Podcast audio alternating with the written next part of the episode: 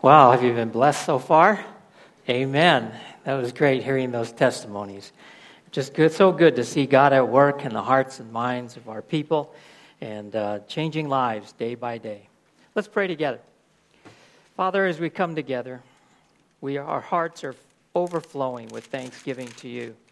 Why, Lord? Because you bless us. Not so much because we deserve it, but, Father, in spite of that.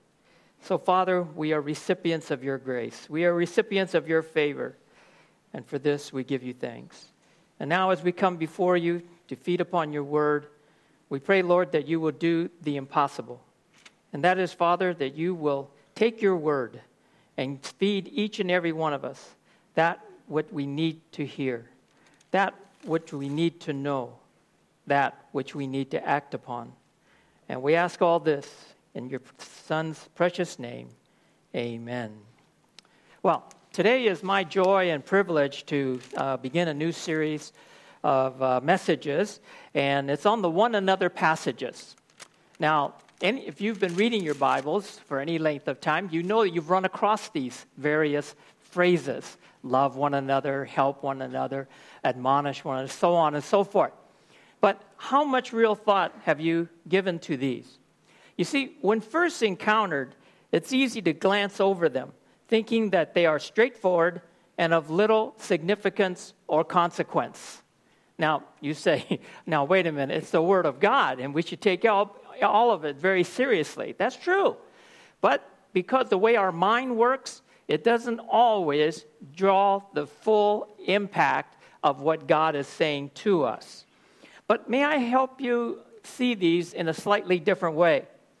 I think when we study these, we will discover with the help of the Holy Spirit that these passages are saturated with meaning and implications. And implications. Uh, for example, the statements are important because when taken together, they paint a portrait of Christ. Have you ever thought of that? Wow. You know, when we love one another the way God wants us to love one another, that's showing us something about God. That's telling us something about Jesus Christ. These statements serve as a compass for the world to discover Christ. As much as we like to believe the world rejects Christ and doesn't want anything to do with Christ, there is still, still that small, still voice of God speaking to people. And people are just kind of wandering around, wondering what they should think about Christ in what direction should they go? And the one another passages acts like a compass. It acts like a compass and it helps to steer people toward Christ. These statements act as a magnet to attract the world to the, a Christ centered community. And that's important too. Because sometimes we ask ourselves, what is it that attracts one person to one church or one fellowship or one care group or one group of people and not another? You see? And these statements help do that. They act like a magnet. Whether the world is ready to admit it or not, the world is starved for an authentic community where they can be accepted in and be a part of. I speak to so many people sometimes. What drew you to our church? What made us, uh, how is it that you're still here? How is it that you decided to make this your church? And they'll describe something to many of us would sound inconsequential. Well, you know, one day I walked out of here and somebody took me aside and welcomed me and said this and said that. And then the following week, they did similarly. And I knew at that moment this was the right place for me to be because somebody took the time to care about me and to show interest in me. And so there's all these little things that happen that help us to attract the world and to bring them to Jesus Christ. By genuinely living and practicing these passages, God's people can unleash the reality of the gospel in high definition. I like that one. I thought that was pretty cool, you know, in high definition. Yeah, it's one thing to say that we're going to attract the world in black and white, okay? But that isn't the way the world works nowadays. They want high definition color. And so we have to up our game as God's people. And we do it through the one another passages. I hope with all my heart that you will make it a point of joining us in the coming weeks and let's discover together what the one another treasures. I call them treasures. Because once you have them, they will become so precious to you and they'll become precious to somebody else who receives them from you. And so that's where we're headed, and I hope that you will be part of this discovery process. Now, to begin with, it's necessary to understand the nature of the one another passages. If we don't take the time to understand them, we might treat them as just another set of rules and regulations. Don't raise your hands, but how many of you are a little tired of rules and regulations? All right? I think all of us are. We're weary of them. And so this is what God does. He frees us, as it were, and He says, Do this. Do this from your heart. Do this from your, from your very being, from your very soul, and let's see what happens. And that's exciting to know that. So let's get into this. And the first thing that I want to share with you is that they are spiritually based. They are spiritually based. And what I mean by that is they are rooted in who we are and who we will obey. Now, this is from God. This is not, you know, this is not from, uh, you know, the, the mind of Pastor Arnold. There's not much in there to begin with, so you don't want it from the mind of Pastor Arnold, all right? but it's from the Word of God.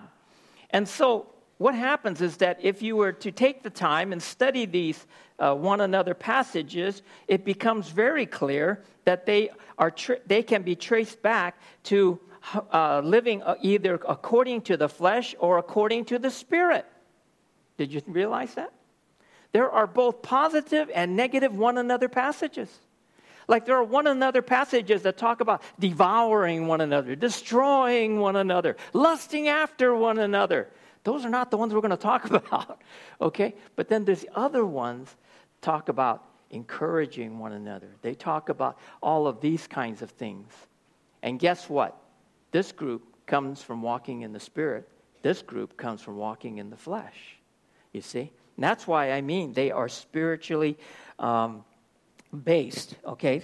They follow after, uh, and they are the results of how we live, living according to our old self or new self, like it says in Scripture, or living life on our, our uh, living life on our terms or living it on God's terms. Those are the ways that are set before us. That's the two choices. There are two different there are two ways of living and they are very distinct from each other living in the spirit and living in the flesh are very different. How different are they? Well, turn with me to Galatians chapter 5. Galatians chapter 5. And starting with verse 16. And I want you to pay special attention when we come to verse 17, all right? But we'll start with verse 16. But I say, walk by the Spirit, and you will not carry out the desire of the flesh. For the flesh sets its desire against the Spirit and the Spirit against the flesh. For these are in opposition to one another, so that you may not do the things that you please. But if you are led by the Spirit, you are not under the law. Now, the deeds of the flesh are evident, which are immorality, impurity, sensuality, idolatry, sorcery, enmities, strife, jealousy outbursts of anger, disputes, dissensions, factions. Verse 21 envying drunkenness, carousing, and things like these, of which I forewarn you, just as I have forewarned you, that those who practice such things will not inherit the kingdom of God.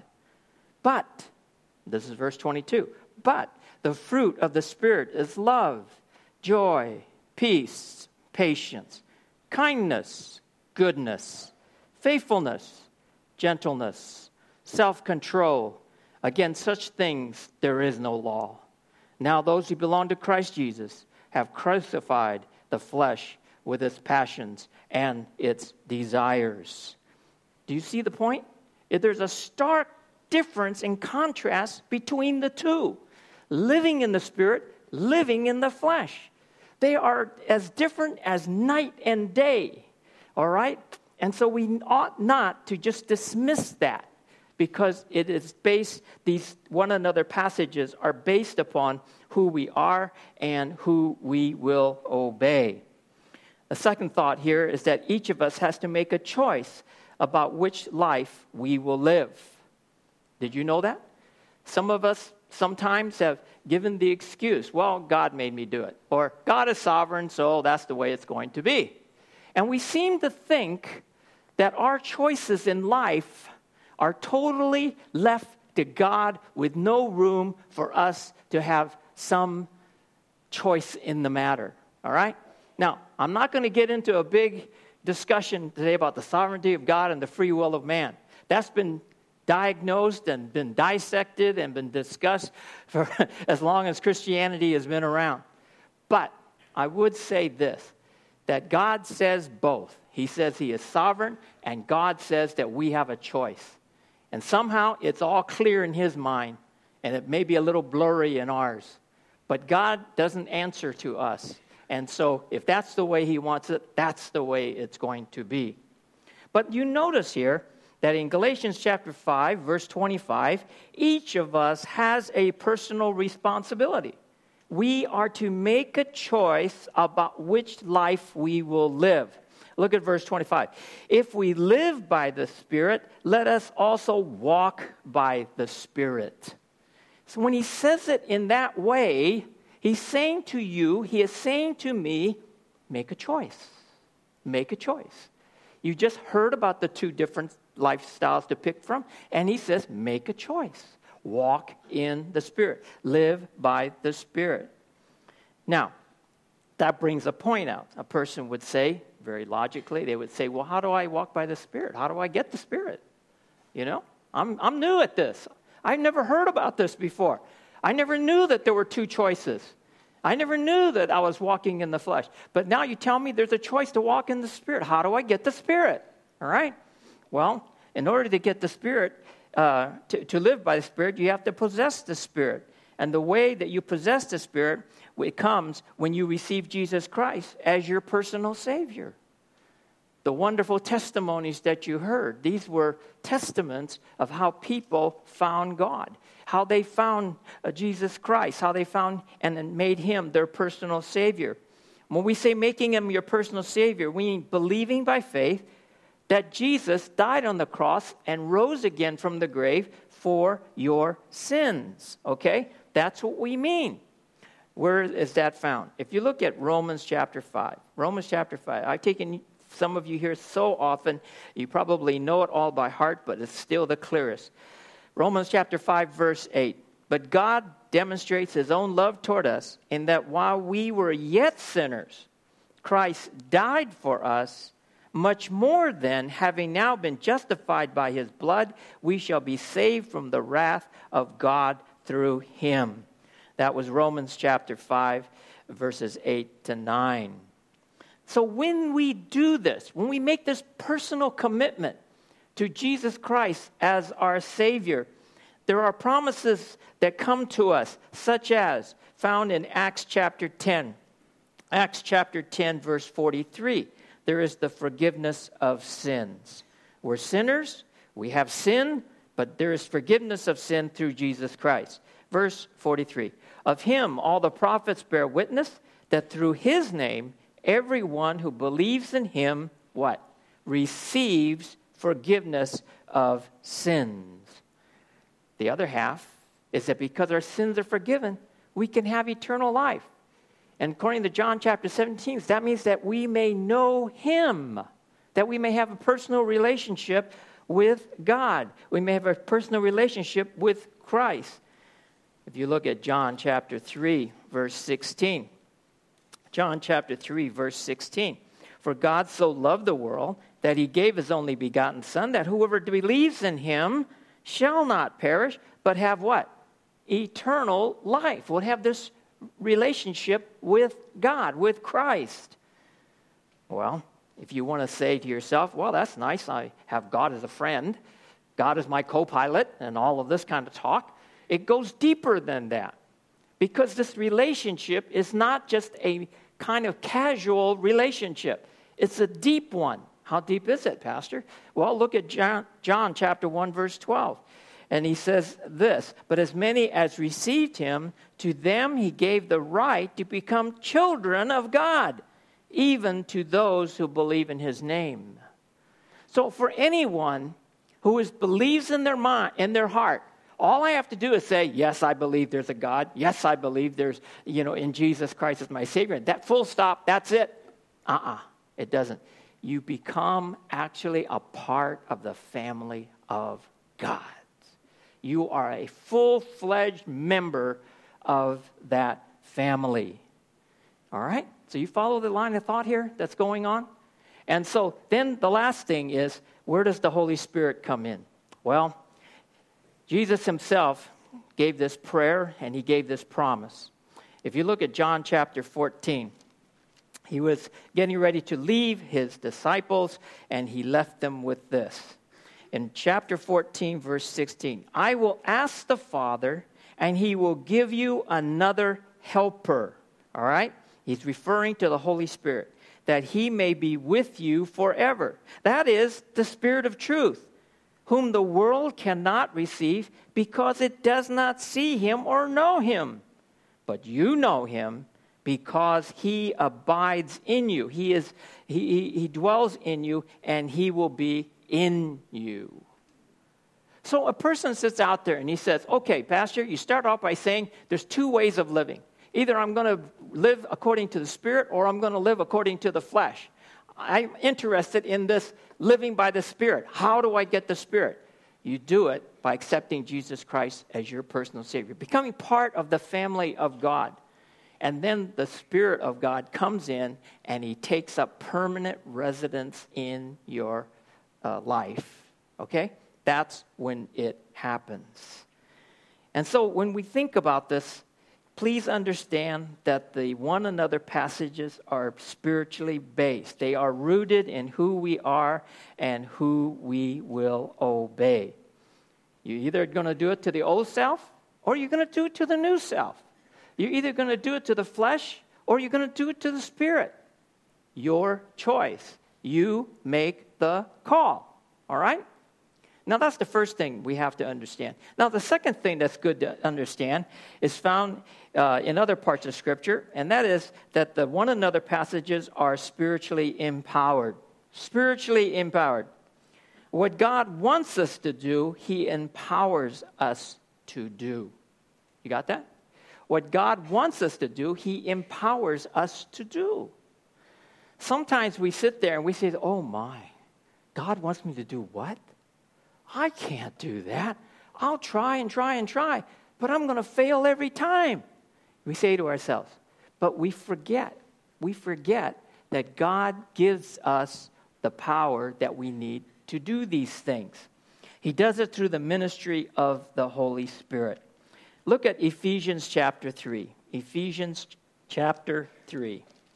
If you look at Ephesians chapter 3, we read these very, very important words. Ephesians chapter 3, verse 16. It says, this is Paul praying now. And Paul says he is on his knees, he is praying that he, that he, meaning God, would grant you according to the riches of his glory to be strengthened with power through his spirit in the inner man. Okay? Through the inner man. And he's talking again about the ministry of the Holy Spirit, of course. If you flip over to Ephesians chapter 5, verse 18, he gives us a hint as to how this is going to work. How is it the Holy Spirit can accomplish so much in our life? Look at Ephesians chapter 5, verse 8. And do not get drunk with wine, for that is dissipation, but be filled with the Spirit and the whole context of this passage has to do with control. Just like a drunk person is controlled by the wine or the, the alcoholic beverage or something like that, it says, be controlled instead by the Holy Spirit. I love this particular verse because it just precedes the part about marriage. and I like to point out to couples, I says, wow, God has a lot for you to do as a husband, and God has a lot for you to do as a wife. You're probably wondering how this is going to happen. Well, look at verse 18, and then I point out let the, let the Holy Spirit control you, and that's how it's going to happen. Living the one another passage is not just a matter of willpower, but rather spirit power. When we let the Holy Spirit take control of our lives, we will have the power to live them out day, in our daily lives. Now, at this point, usually there's somebody in the audience who wants to raise their hand. There's somebody in the audience who wants to stand up and just scream and say, I pray that way for the Holy Spirit. I tried to do this, I tried to do that, and I failed miserably. So, does that mean the Holy Spirit is not empowered, not enabling? Does it mean the Holy Spirit is, is inept? He's impotent? What is he? Okay? No. Just like it says that the two, the flesh and the flesh and the spirit are at war with one another. The flesh is not a pushover. It is not going to give up easily. It's going to fight you tooth and nail. And what you have to understand is that it's going to take time for the Holy Spirit to get in there and really root out these things. We're really an impatient people, aren't we? We are people of the microwave oven generation, right? We're the people of the McDonald generation. What does that mean? We want it now, we want it fast, we want it cheap. okay? Well, that's the way we are. And somehow, when it comes to spiritual living, when it doesn't happen immediately as we think it should, we give up we go try to find something else. We go to find something else that works, something else that will satisfy our craving for speed. All right? We have this need for speed, so to speak. But when we come to the spiritual life, it's going to take time. It's going to take time for the Spirit to grow in us. Then the one another passages are lived out by the power of the Holy Spirit.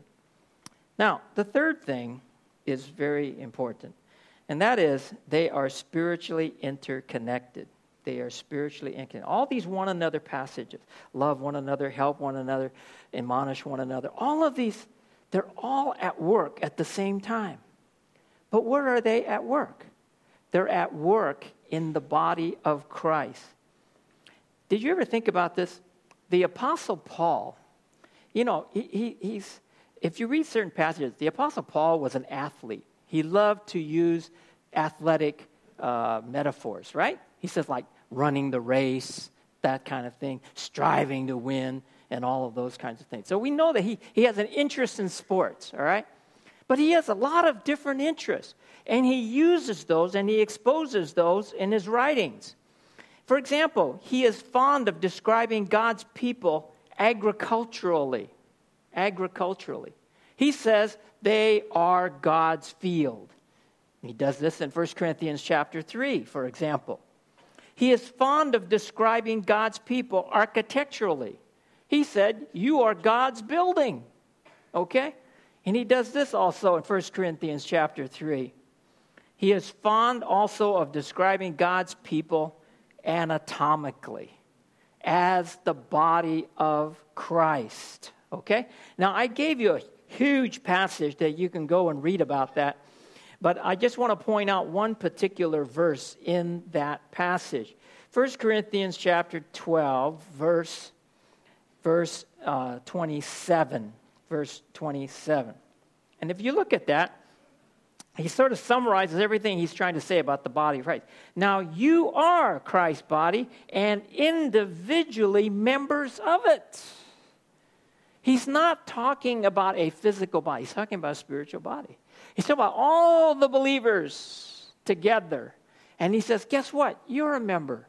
You're a member. You're a member. You're a member. He's saying we are all members of the body of Christ. Now, what does that mean?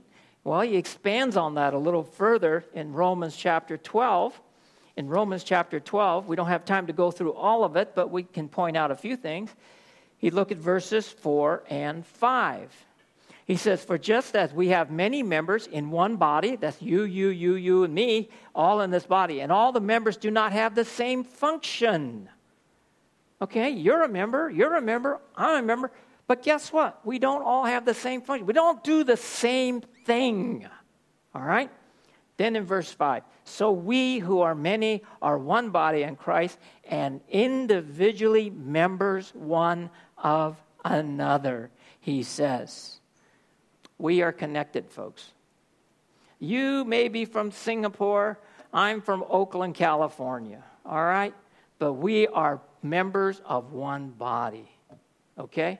And the truth of the matter is, God has set this thing up so that even though we don't all do the same thing, we do different things, but we function together. We are interconnected. We are related to each other. We are hooked up with each other. We are interdependent on one another. Now, the teaching of the body of Christ is not new to GBC. How do I know that? Because when I first came to GBC in 2009, uh, 2010, you made me your camp speaker. and what did we talk about? We talked about the unity of the body of Christ. Okay? So I know you've heard this before. But the point is has it changed you? Does it impact you? Does it make you depend on the person next to you all that more? I was toying with this, but I think I'm going to do it anyway. I want you to turn to the person next to you, and I want you to say to them, I'm depending on you. Turn to them.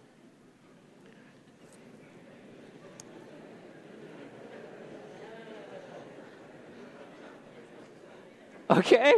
Now, isn't that scary? Oh, especially if it was a stranger. Isn't that really scary? I'm depending on you. is that a question or is that a statement? you see? But that's how God has arranged the body of Christ in such a way as we are de- interdependent on one another.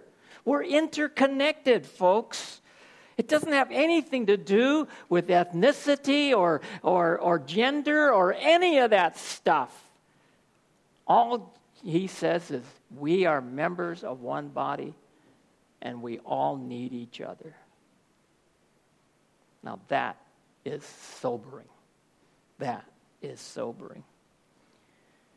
For the whole body to work together properly, it's going to take what?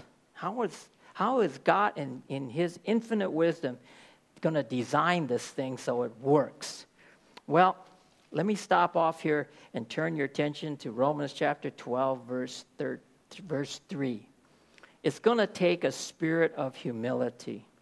For through the grace given to me, I say to every one among you, not to think more highly of himself than he ought to think, but to think so as to have sound judgment, as God has allotted to each a measure of faith. Not to think more highly of yourself. And I and and, and you know, constantly I have to remind myself of that in my own walk with people. Everybody is precious. Everybody is needful. Everybody is a value add for those who are business majors. All right? So let's get that straight in our heads. It takes a spirit of humility, it takes a spirit of unity. If you turn to Ephesians chapter 4, verse 3, for example, Ephesians chapter 4, verse 3, it says this it says, being diligent to preserve the unity of the Spirit in the bond of peace, he says. And Paul said something similarly in Romans chapter 14, verse 19, when he said this So then, we pursue the things which make for peace and the building up of what? One another. Now, this doesn't mean false flattery, okay?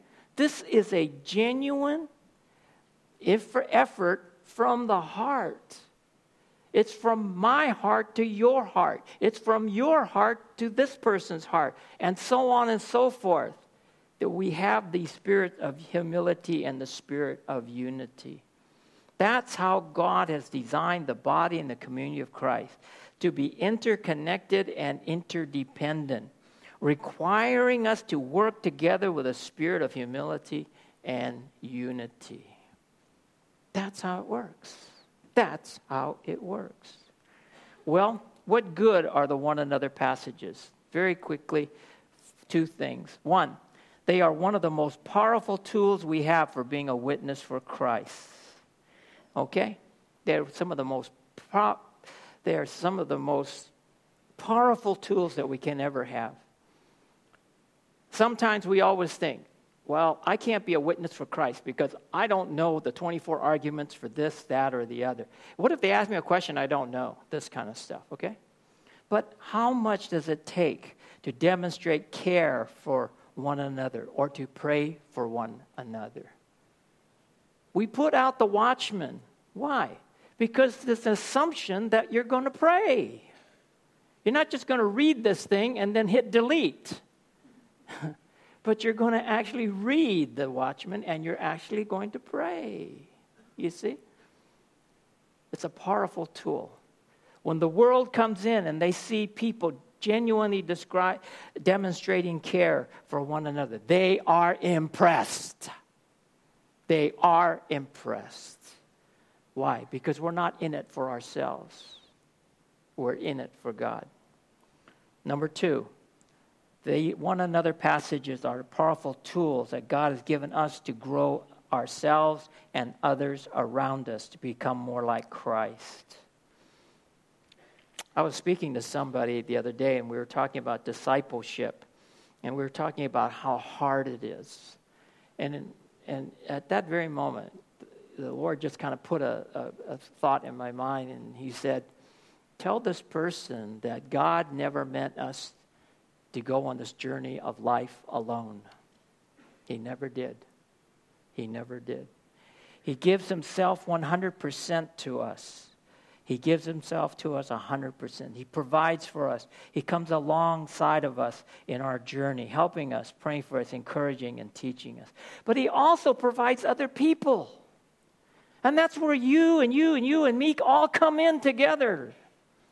When we see a brother or sister struggling, we, we don't wait to be asked. We go up to them. How may I help? How may I help? That's the spirit in which the one another passages come into play. And so, the question is how are we coming along and being more like Christ? How good? How are we doing in terms of living out the one another passages to one another?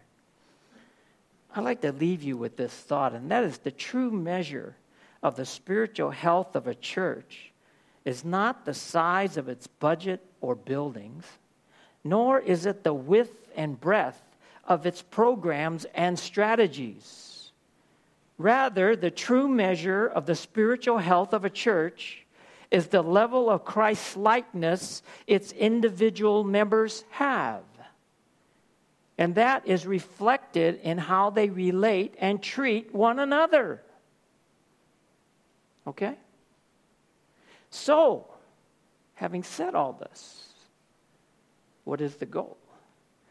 The goal is to have a GBC where people are actively living and practicing the one another passages from the heart.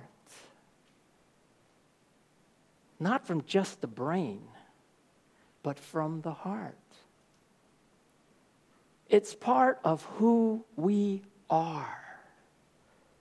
It's part of our spiritual DNA, if you will. And when that happens, the world will take note. The world will sit up and say, What's going on at GBC? How is it that their people genuinely care, love, and help one another? Oh, I'm excited. I want to see that GBC. And we don't start that and have that kind of GBC only when April 2017 rolls around and we move into our new building. nah.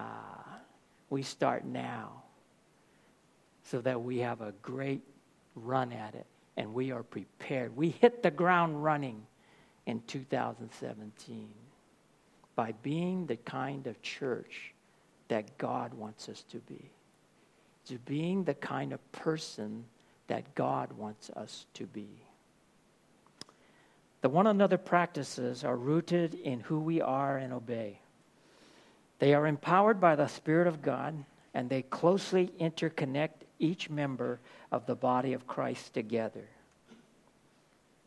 They are truly a treasure that we should not only admire and enjoy from afar, but use them to bless those God gathers near to us. Are you up for that? Fair enough. You probably say, ah, let me try to understand some more about this one another passages. Good. That's where I want you. Because in the next few weeks, that's what we'll do.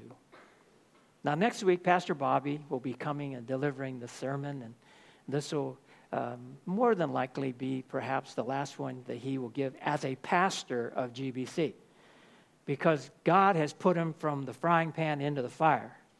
He is going to be the executive director of the Singapore Baptist Association.